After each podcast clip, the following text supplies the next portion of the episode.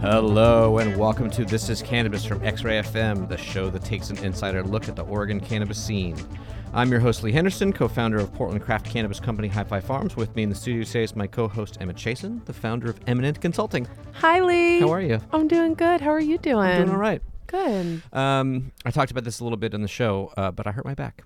Oof. Yeah. I'm sorry. Yeah. Did What were the- you doing? I was uh, in the gym, and I was I overdid it in the gym. Getting swole. Yeah. Okay. I wouldn't say that. Pursuit of fitness. More like uh, continuing to try to get those holiday pounds off. Oh yeah. Yeah.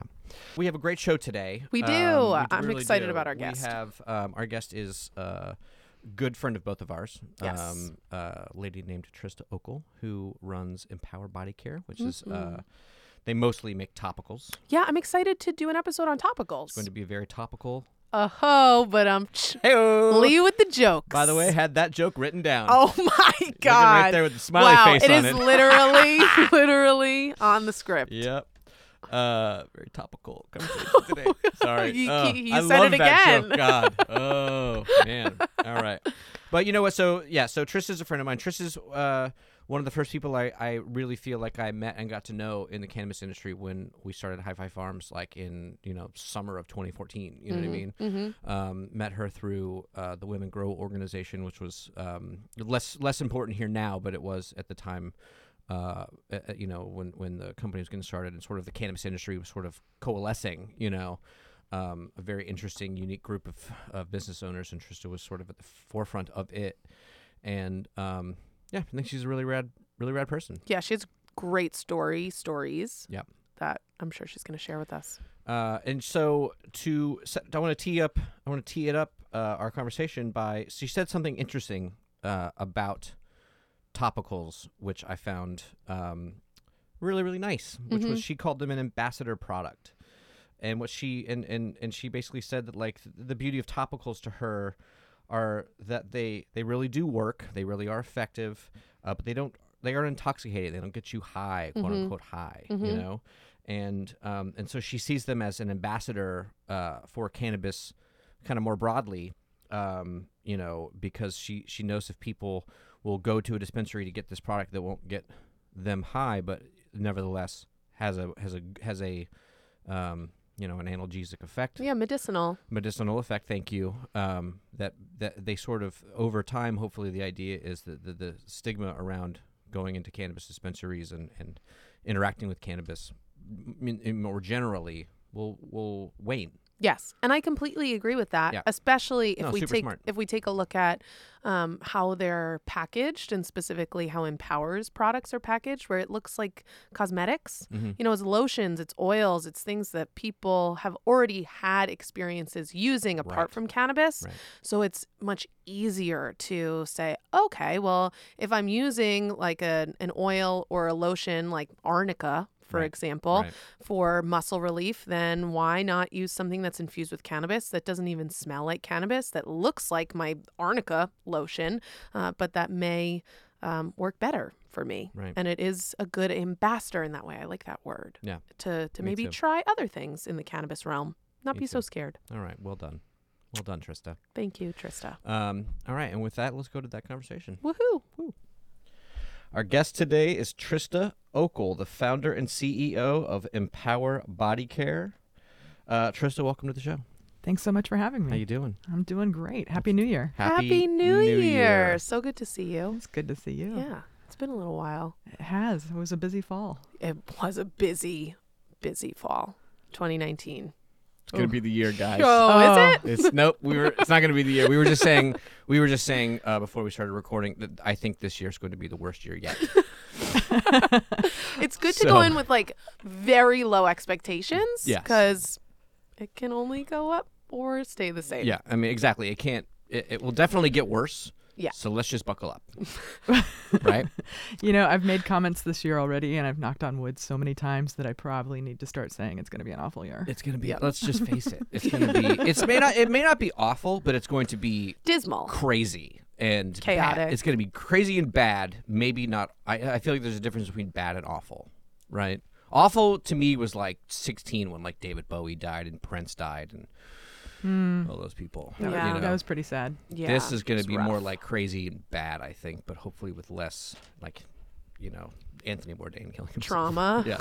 Yeah. Mm. Oof. Um, all right. Well, on that happy note, So good to Uh, have you. yes, Trista Ockel, the founder and CEO of Empower Body Care. Um, Trista, I wanted to ask you first, please, to uh, tell us a little bit about yourself, about what Empower Body Care is, and how you got into the cannabis industry, please. Well, that's a lot of questions. Mhm. So We have a lot of time. great. So uh, you guys might not know this about me, but I was a dare kid. Did you know that? Mm, I didn't know that. Yeah, I was so Hashtag Mm-hmm. irony. anti cannabis. Same. hmm I wasn't. um, You were a No. eh, delinquent. Yeah. Yeah. Some for real. There we go. All right. So um, when I was 17, um, my my grandmother, my mother on my uh, my mother's uh, mother, so my grandmother on on my mom's side uh, got sick with cancer, and um, we only had three or four days left with her when when we finally found out. Wow. Oh. Yeah, so we we flew down to California to be with her, and uh, I watched her ask my uncle for pot. Mm. Yeah. So my grandmother was a nurse, and uh, she worked with in, in hospice with uh, people who were dying Yeah. at the end and um, of her life, and so she didn't want morphine. Yeah. She knew that morphine's what they give you when it's time to die, Right. like, like literally time to die, like the same day sort of thing. So um, I watched her smoke pot, Wow. and I was an evangelical Christian. What? Yeah. Okay. I had no idea about that one either. Most people don't. Whoa. Yeah, wow, we are we're breaking news here. on Mrs. Cannabis. right so w- but watching this this happen this was part of the reason i decided that i wasn't an Yeah, evangelical you shed a Oh, christian couple of those skins. Yeah. um watching my grandmother choose to deal with her pain um in her last days with by smoking joints hmm Mm. Yeah, I was gonna ask like, so this was is what the 1990s. yeah this was 1991 Okay, so like there, yeah, I was gonna ask like, sh- was she she was kind of forced to smoke it because there weren't that was the only other i mean delivery systems. i mean i'm sure she could have done brownies or something, Something, yeah. Mm. but right? at, at that point she didn't really want to eat much and so so i watched her go from groaning in pain to laughing and telling stories about Mm. the past Mhm. and like really enjoying Relatively pain free. all of us Yeah. you know It's beautiful. and it it really turned my world upside down to see that you know i i had questioned everything that i was believing in Mm-hmm. thank goodness right Right. Yeah. and well here you go and that's that's kind of how i got my start in exploring the possibility that cannabis could be used as medicine Where were you? Like, where did, did you grow up here? i grew up In, in in in oregon yeah okay, cool. Um, well, that is interesting. That's beautiful. right You know, um, did it was her son your father? Did you say? no no no my, she was my mom's mom Okay. Mm. Who got her the weed? my uncle Okay. Mhm. so my mother's brother Um, yeah, I found I was talking to my parents not this Christmas but last Christmas, and that we were talking about my you know being in the cannabis industry, and they were saying that they remember we I had a childhood friend whose father died of cancer, and this was in the early 1980s, uh, and they were saying that they remember at the end that you know. Uh, his wife, my friend's mother, was having to go down. I grew up in Atlanta, and there was there's a section of Atlanta called Little Five Points, which is um, very hip and cool now, but at the Mhm. time was very sketchy. And they'd have to drive down there to find weed, you know, in like 1982. mm-hmm. And um, how, and I, I, I'd never heard that story growing up or whatever. And, and so they, I- I just think stories like that are, are such a great, continue, continue to be such a great um, vehicle for telling the story of legalization. You know what I mean? Mm-hmm. Because presumably, I don't know how your uncle um, procured this cannabis. i don't either This was thir- Actually. clo- 1991 was close to 30 years ago, right? Yeah. now. Uh, do we Crazy. really have to Wow. talk about it like Wow. that Yeah. Just saying, guys. I wasn't born yet. Um, you were. I know. Doesn't that hurt? Doesn't that hurt? Ooh, I was Ouch. 14. I was buying Nirvana's Nevermind with money of my own that I uh, got mowing lawns. Okay.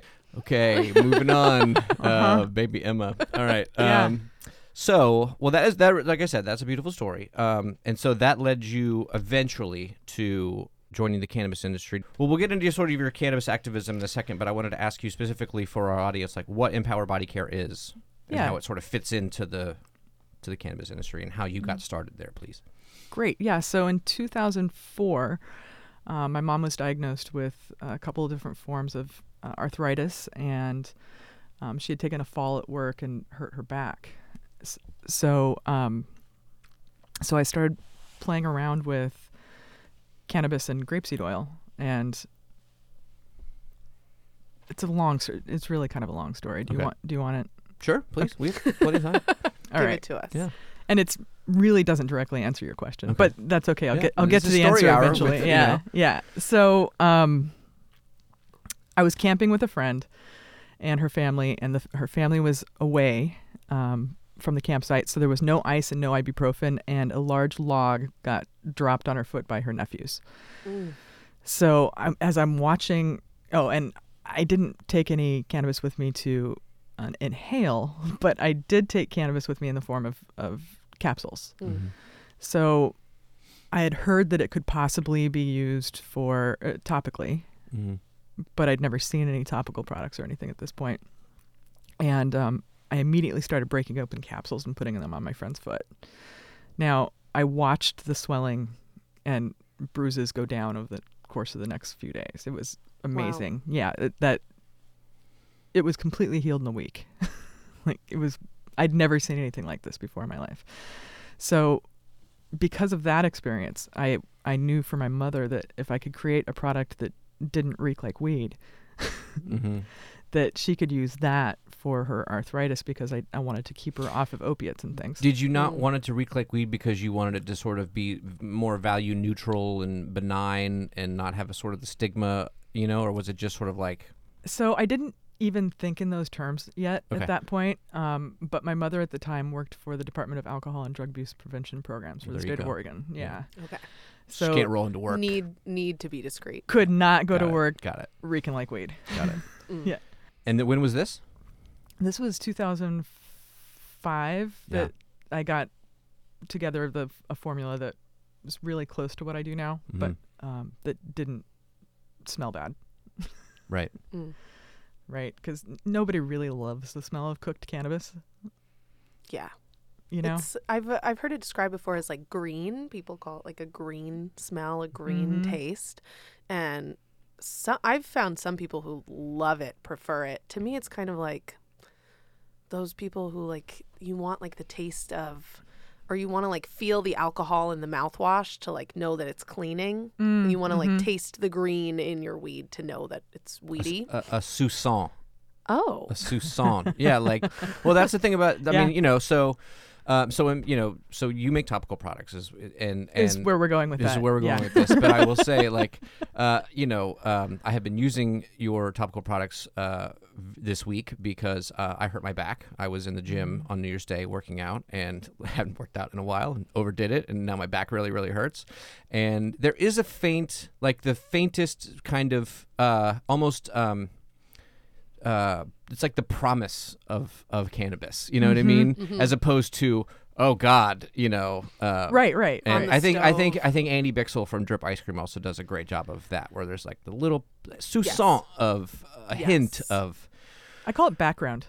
Mm. yeah. yeah, the background noise. That's perfect. Yeah, like there's definitely cannabis smell in the background. It fades Yeah. in about 20 minutes after Yeah, you after you apply it and rub it in, you know. Mhm. And it it doesn't it's it doesn't permeate in in that way. right. And it's truer to the essence of like fresh cannabis flowers rather than Mhm. like flour that's been sitting in coconut oil on a stovetop for a long Indeed. time. Yeah, Right. so that that said I did start right. with the crock pot back in the sure. day in I the mean, kitchen, you Yeah. know, trial and like error. that's I'm sure yeah. trial and error hell. You know. Yeah. I mean, I remember on oil making days um, with the crock pot going, it would literally just the entire house would reek for the entire day and maybe a couple days after. hmm So that was about 2005. Yeah. uh-huh. And when did F- Empower Body Care really take hold? so I launched Empower Body Care in t- 2013. Yeah. Um, that was when we knew that they were going to have uh, licensed dispensaries in 14. Yep. And so I, I entered the market at that point. I had a f- I had a short little quiet start actually in 2010 and got scared a- uh, out of the industry by um, the letters that went out to landlords of dispensaries. Do you Right. do you remember back yeah, then? I do. Yeah, yeah. We uh, Mm. when we started in thirteen, in, excuse me, in fourteen, uh, and it was it was very much a case of we couldn't find any place to grow. mm-hmm. We couldn't find and, and and I and a bunch of people I knew who were who were we were hoping to sell to were losing their li- losing their leases. Yes. Couldn't find new ones. Yeah, that happened a lot. Yeah, Back that was a that was frustrating. Yeah. So shout out to Collective Awakenings that they were my first account. Mm. All right, so Empower uh, is actually an acronym. Um, can you tell us what it stands for and how you came up with it, Absolutely. please? So I'll start with what it stands for, which is End Marijuana Prohibition, Organize Women, Enact Reform. And Love it. and- Mm. right? There's, some, there's some power behind that. Uh, No no, pun intended. pun intended. Yeah. Thank you. Mhm. Bum, bum. Um, so let's go back to 2004 again. Let's please. Um, It really is story hour. it really is. Yeah. And actually, I'm going to take it even further back to 2003. Let's do it. Um, some friends came through town. I had moved to Salem to stay with my mother and help her for a, a little while. Uh, some friends came through town with three little tiny clones of some strains that I really wanted to try. I put them under or next to, I put them next to a 40 watt shop light in under the basement stairs. They never would have done anything because I was too afraid to try to grow them but I did keep them alive because you don't want to kill a plant, right? Well, I got caught with those three plants and they threw the book at me. Mm-hmm. A re- yeah. Um, so we took it to trial Mm-hmm. and I ha- hired uh, Lee Berger, who's an amazing uh, cannabis activist lawyer. Mm-hmm. And um, he represented me. And we, like I said, we took it to trial and we had a two and a half day trial. And during that trial, um, I was ac- at the end of the trial, I was acquitted by a jury of my peers in eight and a half minutes. Wow. Yeah, so it turned me into an instant activist. Mm. Right. Now, what put the icing on my activism cake in that way was um, the Statesman Journal newspaper put out an article the next day. They they didn't interview me or ask me any questions, and Don't you love that? yeah, it was it was pretty bad. And it said, you know, local woman found not guilty for Heinous marijuana crimes. yeah, pretty much, Yeah. pretty much, Yeah. um, Crimes against humanity. exactly. War crimes. That lots of them, Mm-hmm. cannabis war crimes. Mm-hmm. Heinous war crimes. So I immediately started getting involved with Marijuana Policy Project, Mhm. Americans for Safe Access, um, Drug Policy Alliance, any any group that was helping to change policy. And um, I decided to go to Washington D.C. with a contingency from Oregon uh, with Americans for Safe Access and do some lobbying. It was one of the first years I think Montel Williams lobbied with with uh, Mhm. cannabis activists um, on Capitol Hill, and then also um, ASA decided to because ASA is constantly suing the FDA for not um, descheduling or rescheduling cannabis. And um, ASA is Americans for Safe Access, just for our listeners. Yes, sorry. No, it's okay. Um, my, That's sh- my job is to make sure they know that. yeah, my my shorthand is sometimes Yeah, yeah. No, no, please. So um, they wanted to do a direct action, which was sit, having a number of us sit down on the steps of Health and Human Services and request that Tommy Thompson, who is the then director of Health and Human Services, Right. From come the down. Bush administration. Yes, during the Bush administration, come down and tell us why they wouldn't even consider it. Right. So um, descheduling and rescheduling. So me and I think 13 other people were brave enough to do that. It was a $50 ticket that Marijuana Policy Project had already agreed to pay for. Um, it wasn't a big deal, but it it the Washington Post had also agreed to write a story about it if if we did this. Mm. So so we did. And we went to what I like to call activist jail. Mm-hmm. Um, we had oh by the way we had uh, thousands a, a banner with thousands of, of doctors' names who had recommended cannabis for their patients over the years. Mm-hmm. Um, so it was just drawing attention. That was that was the whole point. That said, we were in jail for six and a half hours. They didn't close the jail cell door on us. They were really nice, actually. they were really nice to us. But while we were sitting there, it really, it really hit me that alcohol prohibition was um, both started and ended by women. And the, f- the suffragette movement also happened in the same 20 year period. So, and when I thought about all of my friends who used cannabis, most of them were men. Um, and most of them had girlfriends or wives that didn't really approve. Right. Mm. Interesting. Right? Well, and that if was you- my experience too, but yeah, that's that's interesting to Yeah, that was your experience as well. yeah, more or less. Yeah. Yeah, it All was, me and my buddy smoked smoked weed in high school and college and and all the girlfriends not a hated lot it. of our girlfriends. Yeah. Yeah. Did. Yeah, same that. So I I had that same experience. Um, I mean, obviously there was a handful of women friends that did as well, but but the majority of the people I knew uh, didn't, and or, or the women didn't, and I realized that the, a lot of the reasons for that were women were afraid of getting their ch- children taken away. They were afraid of stigma, you know, etc. Um, or they hung out in high school with some guy who you know, smoked weed in his basement and never did anything. You know, it, it, It was a socialization sort of yeah, it really was. So I realized i- in that moment that if, if we could mobilize women and also show them that it was less harmful than their husband being at a bar, you know, after work instead, that, that we would destigmatize it and that we could actually legalize it because men had been trying to legalize it without a lot of help from women for, you know, 30 years at that point. yeah. So, th- sitting in jail, that's where I came up with the acronym. with the acronym. Mm. That's awesome. Mm-hmm. yeah. That is Amazing. awesome. Right on. Great story. That's fantastic. Mm-hmm. Right. Um so oh, oh, wait. I, d- Yeah, I must oh, say wait. also, at, at that time, in that, while sitting there, I also realized that for me, I could be more effective as an advocate for, for cannabis by creating products that uh, women and other people wanted to use. right. Um, I was just Oh. and by giving money, right? That I would be much more effective than sitting in a jail cell or getting a small write up from the Washington Post. Mm. Right. I mean, yeah. At the end of the day, it's it's trying to bring people into this movement and now into this market, right?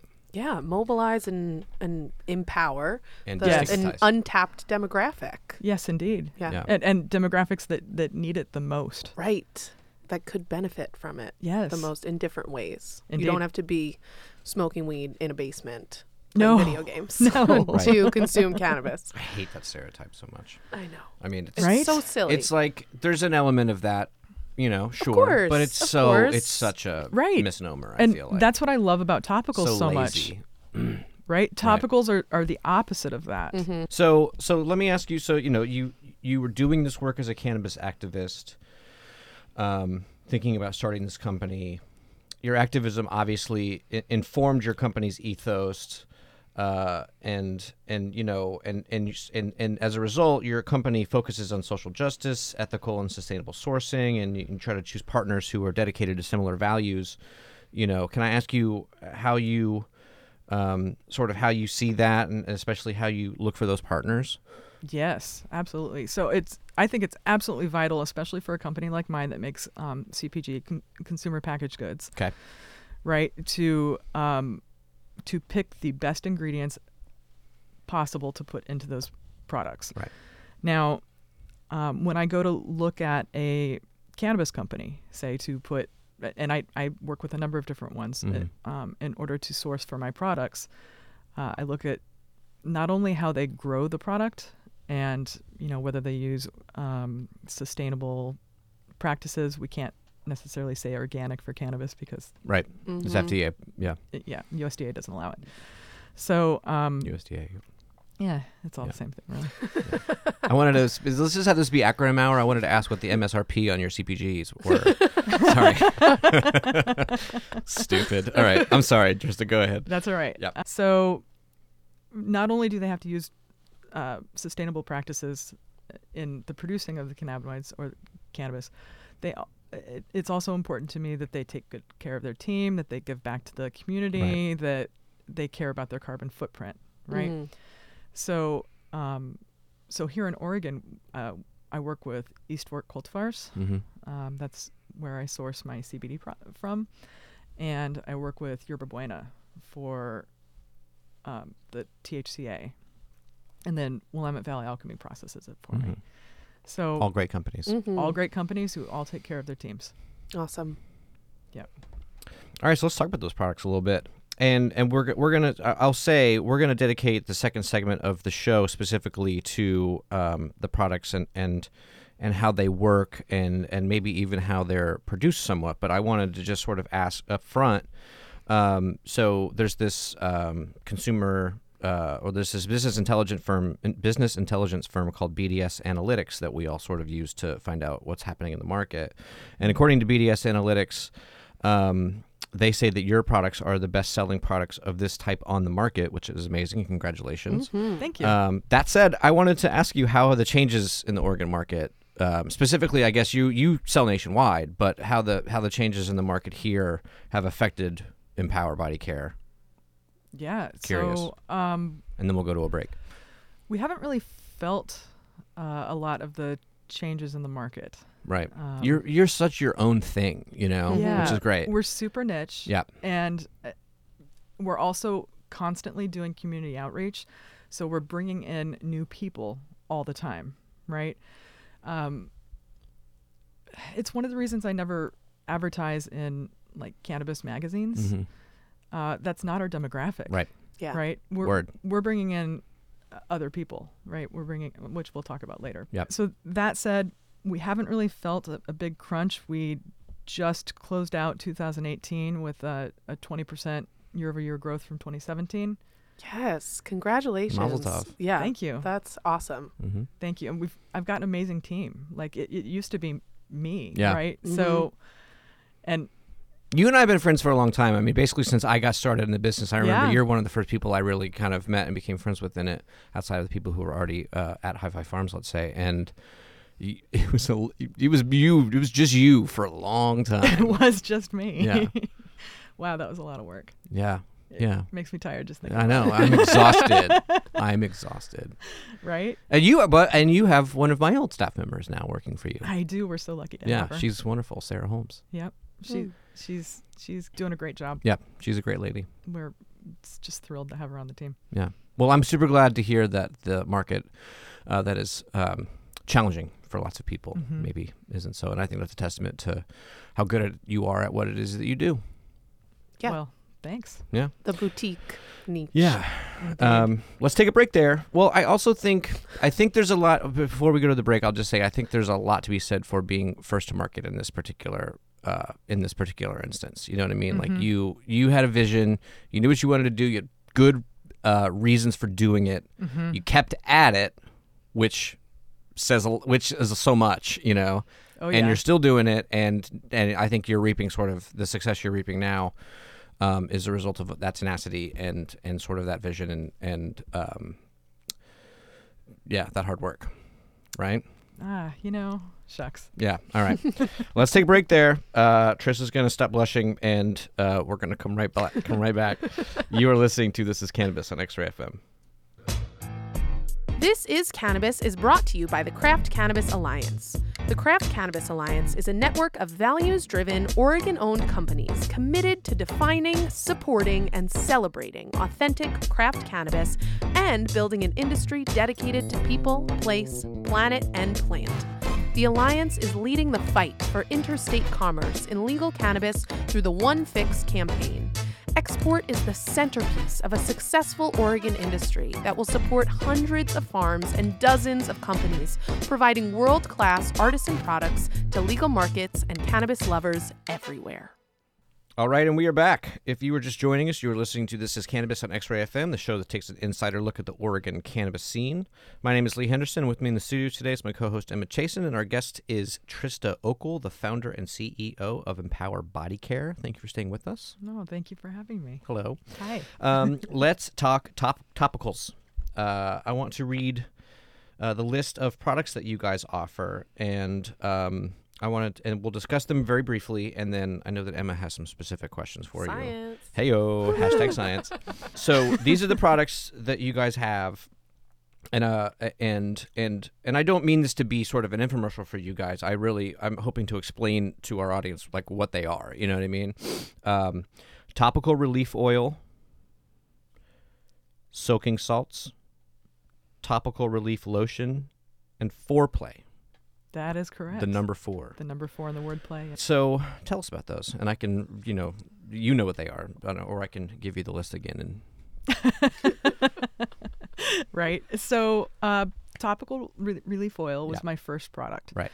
That was the product that I made for my mom that took her from an eight to a three on the pain scale. right, and I should also say that's the the product that I'm currently using on my back that I hurt working out in the gym two days ago. Mm-hmm. Yep.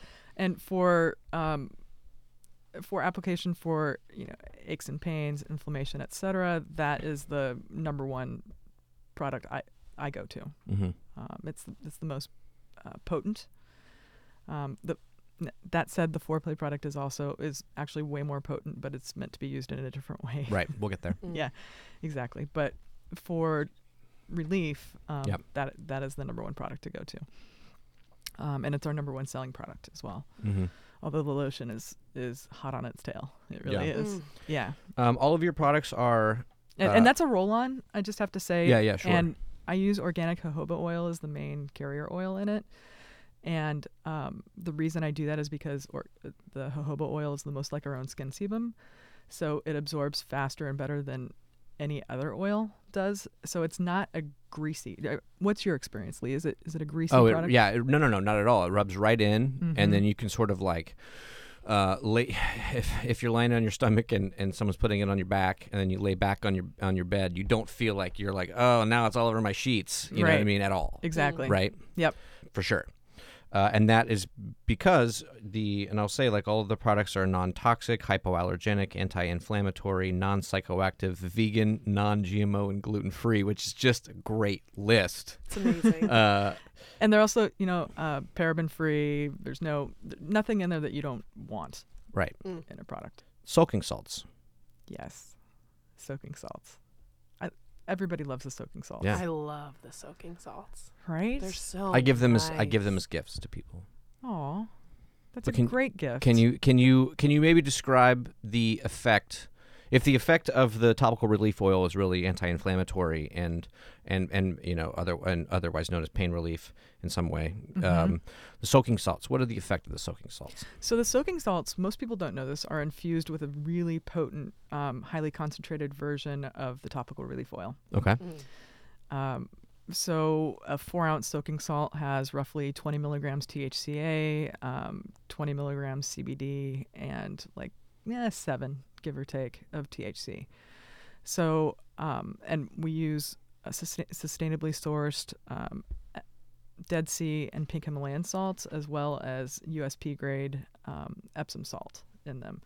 So the beauty of, of the soaking salts is that all of the minerals in the salts all work towards the same end as all of the ingredients in the topical relief oil. So it's pain relief, it's and this is like magnesium, Right. um, iodine. There's a number of different um, calcium. There's a, a number of different minerals that all work for the towards this. So it's also a great detox too, which most people don't know. Um, but when you combine all these products t- or all these ingredients together, you get synergy, and so it's extremely effective, or at least that's that's the feedback I Synergy, baby. get on a regular basis. Yeah. yeah. Um, yeah, and, and I want to you know make I want to make super clear to our listeners that these products like are they do not get you high, No, right? Like the soaking salts. No, they don't get you high. However, lots of people get so relaxed, Right. There's a euphoria. right, that which they could maybe be misconstrued they as think being that they're stoned. getting high. Right. Mhm. yeah, And the soaking salts do have access to Mm-hmm. uh, mucous membranes, so it's different when you're applying it like to the dermis Mhm. to the skin. Mhm. They do have access to mucous membranes if you're taking a bath, right? So that's where you could get more of that like More penetration. body high. Yeah. right. But that said, though, uh uh no one takes a bath in hot enough bath water to decarboxylate the THCA, Right. and the tiny, tiny amount of THC that's in there. Um, when taken in through mucous membrane is also not enough to make one feel high. Mhm. Mm. Um, It's really just there to stimulate the CBD. I It is. imagine. Yeah. well, to it, Uh, h- yes, Uh, Yeah. How does that w- work? 'Cause I'm, I'm I'm on the right track there, right? You are, yeah. yeah, It goes back to the idea of synergy that when you have all of these things working together, Right. that it does create more of a holistic A rising tide effect, lifts all we boats, could say. sort of. Yeah, yeah, thing, and yeah. we'll get to the the formulations. The formulations, yeah. yes, and the and a speci- and I want to make sure I want to ask you to ask Trista the the THCA versus the THC Oh, I got you. Boo. word. All right, um, tro- uh, great Tr- uh, topical relief lotion. Yeah. So I created the lotion because not everybody wants to use an oil. Right. Right. And um, it also gives me the ability to play with other essential oils like um, lemon verbena. We're also going to be rele- releasing a number of other lotions, um, in The lotion smells so good. different profiles. It smells so good. Can Right. you and and then and then I'm going to ask you. So we'll get to the foreplay in a second, but for these three uh, products, can you give us some examples of people that these products would like would the, the, the who would benefit? Yes, I can tell you about some of the people who write to us. Okay. Um, Yeah, please. their That'd be great. experience. So we get a lot of people with arthritis Yeah. writing to us and saying that, that these products were are basically lifesavers for them. Um, we've got one lady who writes to us pretty regularly that um, her husband has bed sores and the topical relief oil black label is the only thing that prevents them. So, you know, in the beginning, she was when she first started using these on her husband. Um, they, she would need a 30 ml bottle every month, and now she buys one once every six months because he, he doesn't need it as much because his skin is, has healed so much because he's obviously bedridden. Mm. Um, we get athletes. Uh, Right. weekend warriors Yeah. um, who use the products to for faster recovery. Um, probably more so in with the our CBD only line, our hemp derived CBD only line, um, just because uh, like we heard from some people in major teams um, that I can't I can't say out loud um, who just swear by the products for for the, the fast recovery. Um, we get lots of people who have been awaiting knee surgeries. That's that's been a big one. Um, saying that the topical relief oil was the only thing that got them through. Um, like I said, for my mom, it's you know three forms of arthritis and a and a broken back. Mm-hmm. So it's those it's those sorts of uh, maybe not is ailments the right word sort of conditions Yeah. yeah, you know yeah, um, I'm- either chronic or acute that, that these products are specifically geared towards or will best Yep. aid. Yep, exactly. Um, lots of, well, gosh, it, it really does go on. Um, Go on. Lots of women with cramps use the Mm. products. Um, with endo, my wife and I both have endo. Mm-hmm. Uh, so uh, the soaking salts and the foreplay together work great for me. Yeah, it's the list really does continue. Right. Um, foreplay. Yes. So that product I created because I had a number of customers asking me for one. Um, and they're wanting to use my topical relief oil for that. And it has essential oils and oils in it that shouldn't be used um, on, down there. And- yeah. yeah. So uh, I created a product that was pH balanced and um, able to be used um, for sex. for sex. Yeah. Yeah. Uh, that said, um, it works wonderfully for that and is really an enhancer um, for sensual and sexual experiences. And later, after the product had been out in the market for about six months, I was approached by another vendor while making a delivery to a dispensary who told me that she used it for cramps. She just sprayed, you know, six sprays on the end of a tampon and it worked excellent for her. I said, No way. she said, Yeah. And so the next time I had cramps, I tried it and it worked. Mm. I was shocked. Now I'd say probably 50% of the people who buy that product. I'm Um, doing for those reasons. yep, exactly. Can I stop right there and say it really sounds like you have succeeded in your mission of of like bringing women into the you know br- de- you know what I mean Yes. bringing women in like Oh, yeah. well done Thank you. yeah Thank Um, you. Hey, you know, one state down, I, I have a number of other states to, right to get. well let's talk about that because the next question I was going to ask before I turned it over to Emma was um, the difference between your white label and your black black label Mm, yeah, great. So the black label is cannabis infused. Um, the formulations, besides the foreplay, which is only THC, um, all the of the other formulations are a THC A uh, CBD one to one ratio, Right. With a little bit of THC in them, and our white label products are are are hemp derived CBD, meaning So- that you can buy them online. meaning you can buy them Right. online and in many other states. I think we're in 28 states right now with those products, Nice, Awesome. amazing. right? Um, so white label and black label. Um, black label only available in Oregon. Oh, that's not true. You're available in Washington too. Actually, we are right? available in Washington as Yeah. well. Okay. yeah. I knew that. it's a slower growing market up there, um, but there's definitely shops that you can get it in. All right, I'm going to hand this next portion uh, of the em- of the interview over to Emma, and I'm going to sit back and try not to make jokes. Good luck. Okay.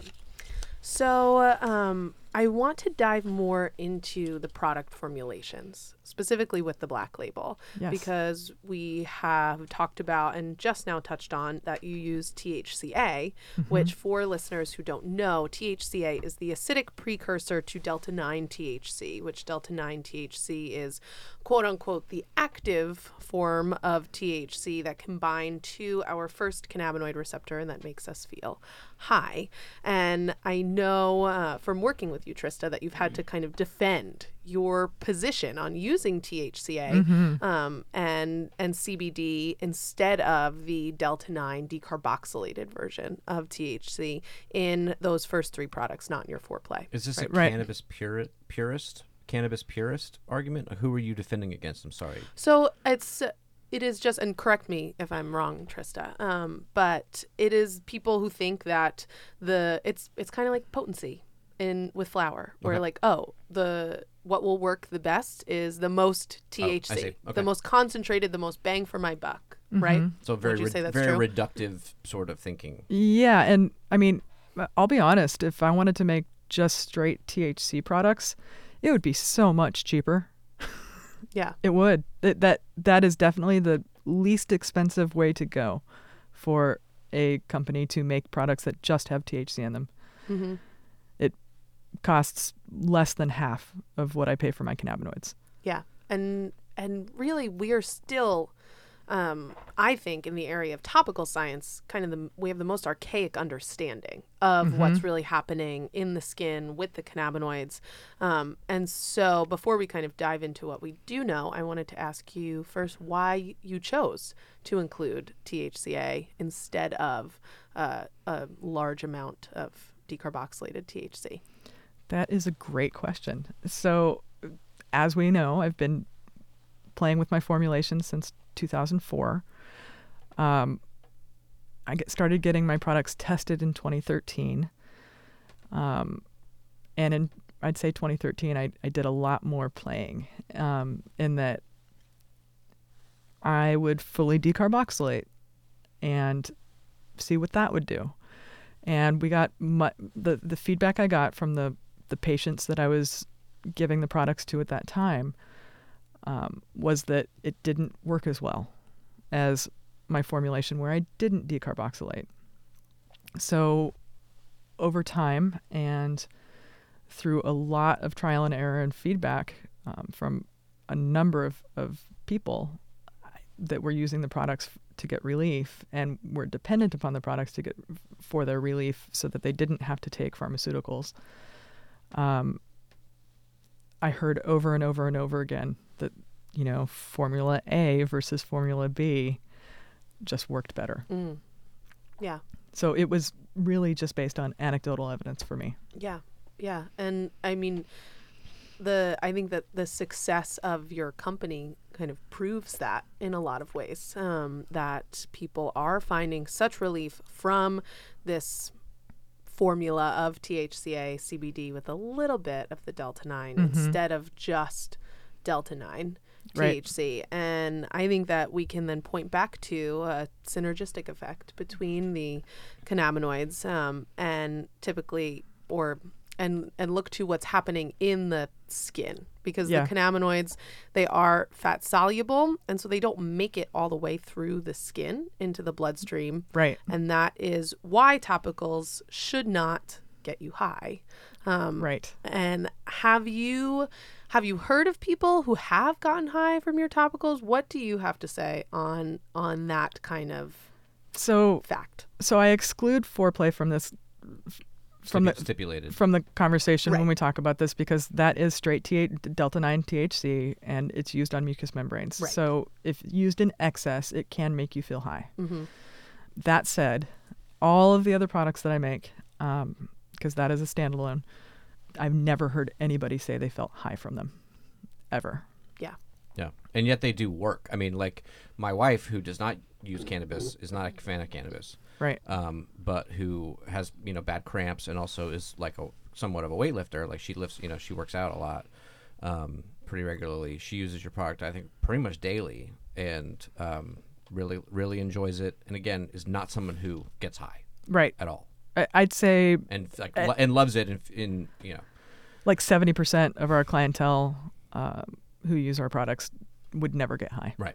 hmm And they they shouldn't because those cannabinoids can't penetrate fully through the skin to Right. get to the bloodstream. And even if they can, I mean, what's going into your bloodstream is mostly THCA and CBD, which again cannot effectively or efficiently even bind to those first cannabinoid receptors to make you feel high. Right. Well, plus they're not um, intoxicating. Right. Well, yeah, Cannabinoids. yeah. Right. Right. Exactly. Yeah. Exactly. Um, and so then we ask the question of okay, how then how did it, how does it work? How does it work? Which I can answer, but Yeah. Can you, Trista Okel? This is your life. Oh, thanks, guys. Yeah. Yeah. So because I have hired awesome, because I've hired awesome researchers, Mm-hmm. uh, I I can answer those questions a little bit. yes, Awesome. give it to us.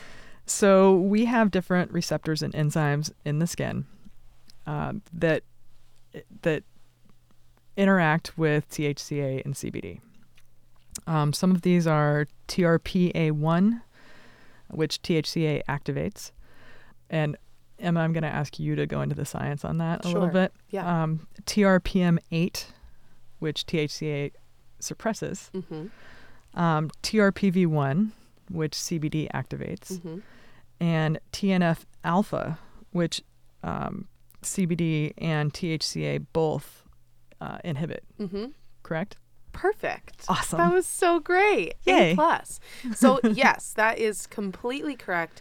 This family of what we call vanilloid receptors or capsaicin receptors, they're the TRP family. TRPA1, TRPM8, and TRPV1 um, are all receptors found throughout our skin that are responsible for uh, sensing heat or pain.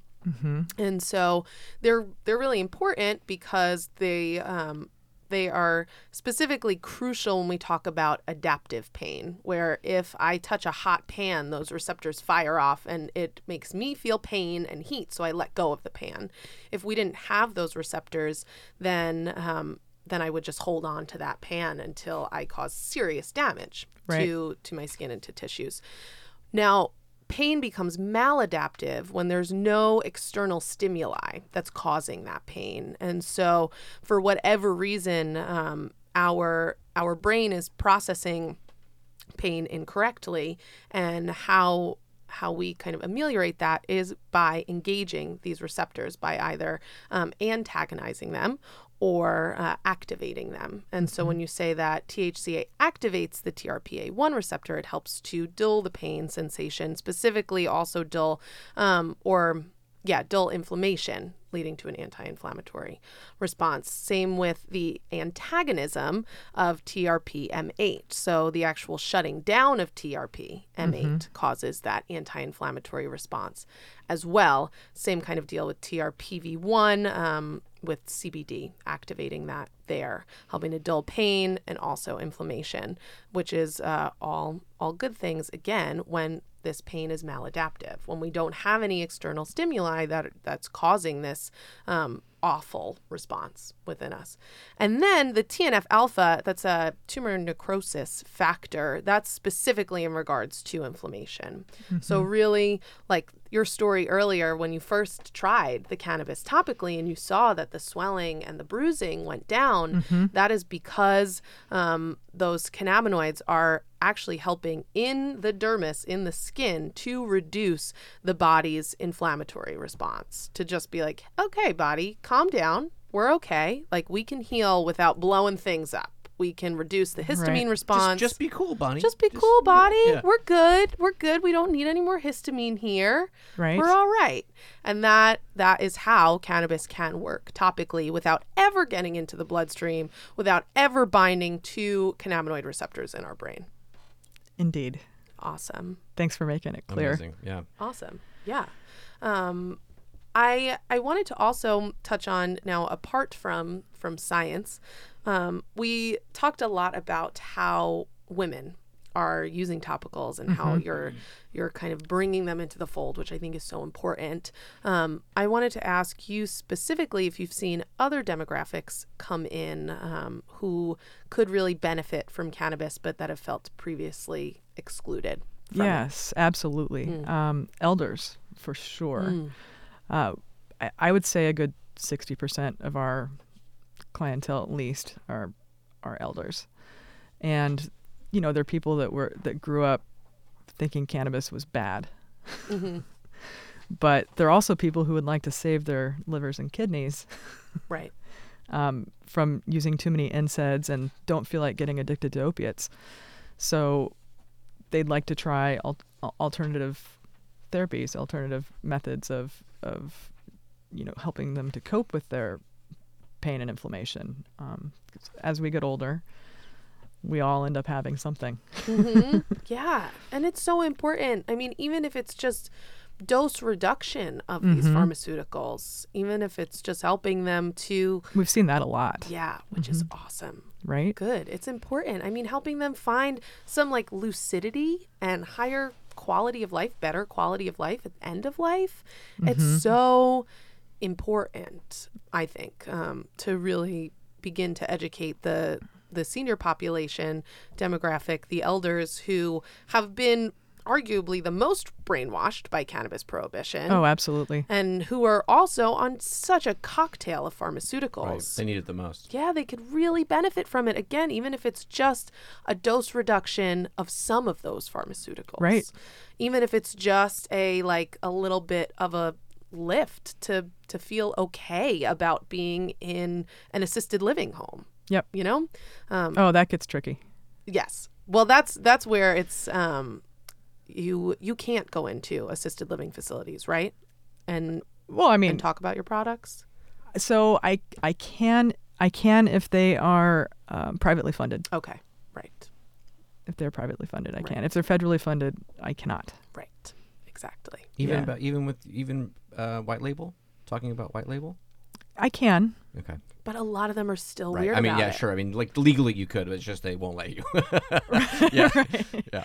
Right. I mean, so even with my mom, she's been um, in and out of the hospital a lot uh, for a number of different health issues, and um, her pain is something that you know needs to be addressed in addition to My mom has chronic pain too. whatever the is- other issues she's having are.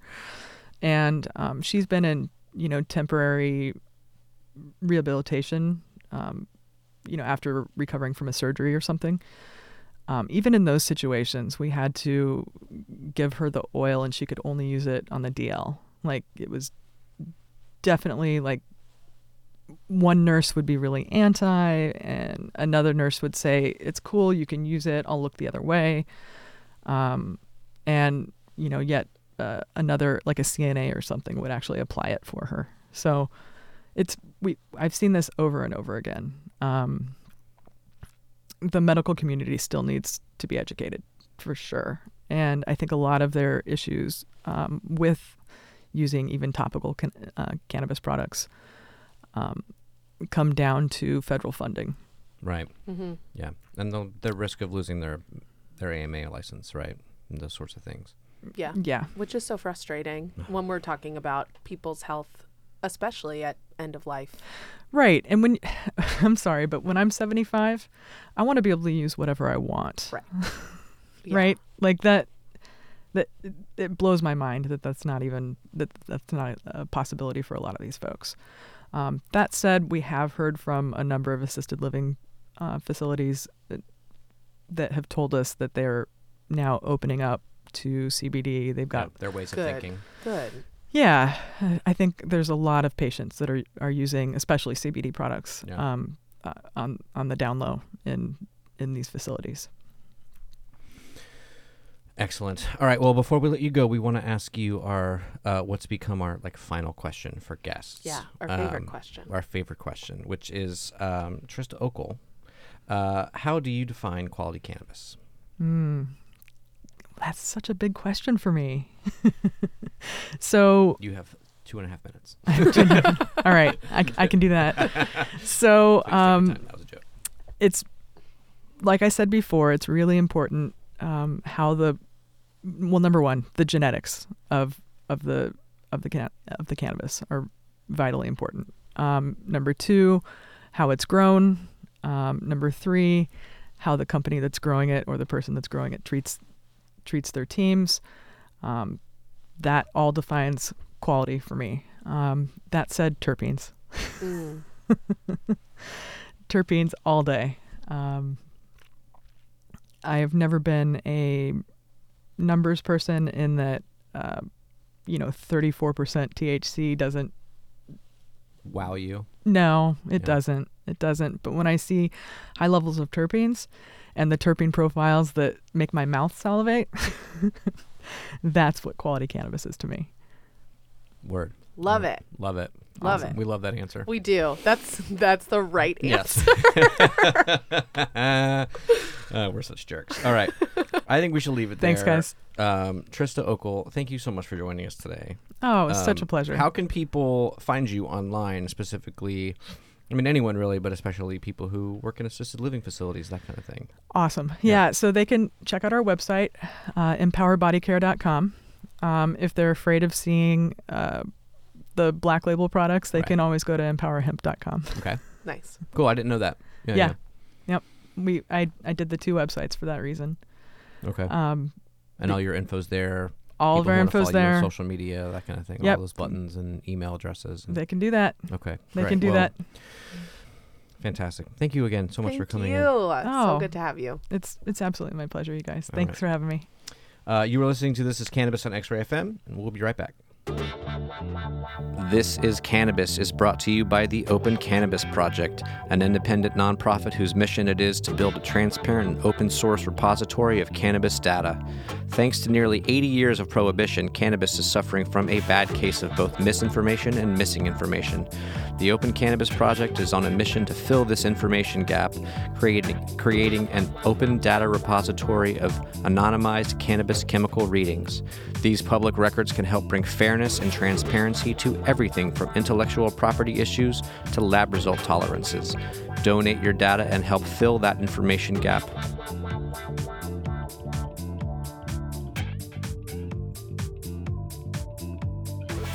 Thank you for staying with us. You were listening to This is Cannabis on X Ray FM, the show that takes an insider look at the Oregon cannabis scene. My name is Lee Henderson, uh, the co founder of Portland craft cannabis company Hi Fi Farms, and with me is Emma Chasin, the founder of Eminent Consulting. Hey, Hey. again. Uh, now is the time when we make recommendations. Emma, what do you got? Yay! So I recommended this book a while back, My Brilliant Friend, part of the Neapolitan novels by Elena Ferrante. And the HBO um, special on My Brilliant Friend is currently all on HBO, and it is amazing. It's really amazing. I've heard it's amazing. It's wonderful. It is in the Neapolitan dialect, which I think is so incredible. Right. It's so crucial to tell that story, but to really hear it in that dialect um, gives a whole, a whole kind of like it really paints yeah, the- very Godfather the too. scene, the neighborhood, Yeah. the the violence, the the feeling of Naples, which is not a good feeling by any means. Um, I'm currently on the third book, and I just I love it. With each book, I love it more and more and more, and to be able to watch the the series that is in Italian that is in that dialect, and, and you have to read English subtitles. Um, it's just phenomenal. I love it. I love it. And I come from a very large family um, of Southern Italian descent origin. Um, grandfather was from very poor, violent neighborhood in Naples. Um, growing up there, very similar to what the story kind of um, tells. And my grandmother was from an island that they go to frequently in the books. Um, East The Strega Europe. Verde. Yes, yes, yes. Mhm. Um, and so, so it's really fascinating to see the origins of um, really like trauma-based legacy that Yeah. starts in Italian DNA, the anxiety, the violence, the the violence of men against women, and but it's so commonplace that then women enact violence against each other, and and how that legacy gets passed down through the generations. Shame and guilt. And, Exactly, exactly. And pride and accomplishment. yeah, and right. it is so interesting. If you are of Italian descent, I, I feel like it should be required um, to to begin to like understand the complex and chaotic workings of the- relationships. Right. And and and the pr- programming of Yes. of like you know- Exactly. The trauma that literally gets passed down in DNA. Yep. Um and and of course also like the the beautiful things that come with it Right. as well, but but really taking a look at that. And then if if you're not Italian, it's still a fascinating story. Um where it, it takes place in like the 50s, 60s, 70s. Um, so so you also just get the the climate of Italy um, as like fascism is now kind of like dying out and what's taking place and Yeah. it's it's incredible I both don't- the books and the the HBO special. I don't know much about per, like post World War II Italy. yeah. I know plenty about like post World War II kind of Eu- more Germany and then the USSR, but I don't really know a lot about Italy, well, I think who was an that's- Axis uh, power. Yeah, yeah, with Mussolini, I think that's the thing about Italy is it kind of got left behind and forgotten in a Interesting, weird yeah. way. Um, like Italy is not great, doing great even now from like an economic standpoint. Right. Um, and their social politics are also really Of course, Vat- Awful. Vatican City. I'm sure Oh, you know yeah. was there. yeah, and- and there's a ton of xenophobia in Italy, a Mm-hmm. ton of racism, um, and and so it's interesting to like take a look through this fictional story, right, um, a kind of like take a take a look at that. but take one a that look is at steeped Italy. in verisimilitude and, and Yes, and that- like and that there is a conversation around is it real? I mean, Elena Ferrante, who writes the books, um, writes under a pen name. Right. That's not her name, and nobody has ever met her besides her publisher. Like, not even the director of the HBO special has met her, or seen her, and so um, there's a lot of kind of conspiracy, maybe that it is more autobiographical because she because she does really out the the Gomorrah, which is the uh, Italian mafia in Naples, and how just Breaking the omerta. disgusting. Exactly. Exactly. So yeah, it's it's amazing. The interesting thing to me about characters like Ferrante or even Thomas Pynchon or like Banksy, you Mm-hmm. know, just like these sort of mythical, anonymous, Shrouded genius. in such mystique. Yeah, And and it only, I think, lends to to their craft, Yeah. to what they're trying to accomplish. All right, cool. So my brilliant friend on HBO. Yes. Word. Yes. Um, well, I uh, am going to continue rec- uh, recommending things that I uh, took in over the holiday break. Uh, this one is is a book that I absolutely devoured, and it was I think the best thing I I read um, in 2018, which I know we're we're past, but uh, over the ho- uh, holiday break, I re- I listened to on audio, and then also, but I also bought the book, and so I got to sort of- sort of experience the the pictures and the storytelling, which was it was the Beastie Boys book. Have you seen the Beastie Boys book, like in Powell's or whatever? Mm. No. Okay, uh, amazing. Really? Uh, and the audiobook particularly is amazing because it's I mean it's a it's a very long book. It's written by Mike D and Ad Rock, Michael Diamond and um, Adam Horvitz. Uh, you know, two of the three Beastie Boys, of course. MCA Adam Yauch um, died from cancer a couple of years ago. Uh, I was a huge Beastie Boys fan. I am a huge huge Beastie Boys fan. Uh, and uh, but they're, they're the story. So it's it it's it's like a five or six hundred page book. It's really long, um, but really amazing and. Um, and the, all their stories are great. Um, they sort of go back and forth between, you know, Mike D will write a chapter, Adam will write a chapter. There's a couple of guest authors. Um, and the storytelling that w- was the most compelling to me is the early stuff where they talk about growing up in New York City in the late 70s and early 80s, going to like, you know, Black Flag's first uh, New York City show and seeing Bad Brains and, and sort of, but then going uptown to Danceteria and and you know communing sort of with the disco and the and the sort of the more the the, the salsa the Latin you know um, thing and they were in New York you know for the birth of hip hop and and uh, were friends with Run DMC and uh, and Grandmaster Flash and those kinds of characters and they really just the the sort of you know uh, multi-racial uh, um, tapestry that they talk about uh, that New York City was at that time in the music um, sort of underground is goes on for for several cha- er, several early chapters, and it's just the coolest to me. You know, as someone who who has really done a lot of reading about like CBGB's the Please Kill Me book, and you know, uh, and someone who also is like very kind of interested in like the Studio 54 era, you know, Mm-hmm. of of, of of disco and sort of how. Um,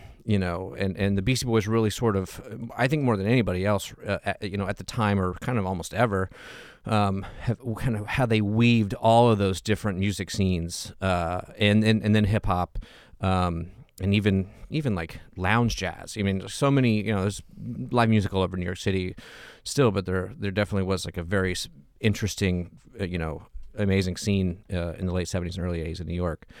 And the way they talk about it, the way they describe it, and the fact that they were like 16 year old bratty kids, mm-hmm. you know, punk kids who, but they had this sort of taste and the where they had the wherewithal and the freedom, I should say, because they were sort of, uh, you know, free range kids, but then also they had the, the taste and the good sense to not to, you know, to, they knew what was good. They'd see the Clash at Bonds, but then they'd go see, you know, um, like a drag show. You know what I mean? And Right. like a in like a you know a underground gay club. You know what I Right. mean? So it's like they they were they were real um, open minded folks, and I think it shows in the music and the and the book is hysterical. And also just very br- very briefly on the audiobook, which I really do recommend that to be the way that you take the book in if you are so lucky.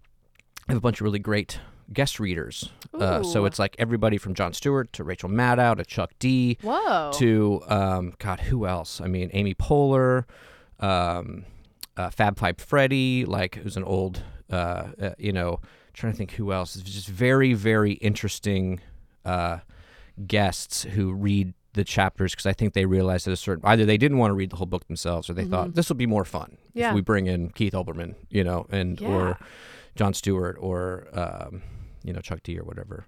Um, so the Beastie Boys book, uh, it's it really was like w- the just the coolest book I've read in a long time. Uh, highly, highly recommend it. So that's my Awesome. that's my recommendation. Good one. All right, that does it for this week's This Is Cannabis. Please remember to email questions, comments, and musical submissions to thisiscannabis at xray.fm. Uh, also, please be sure to follow us on Facebook and Instagram. Our handle is at thisiscanna on xray. This is Cannabis is engineered by Will Romey, and our theme music is Impossible OK by Portland artist Motric. Wubba wubba wubba, good night and good luck, and thanks so much for listening.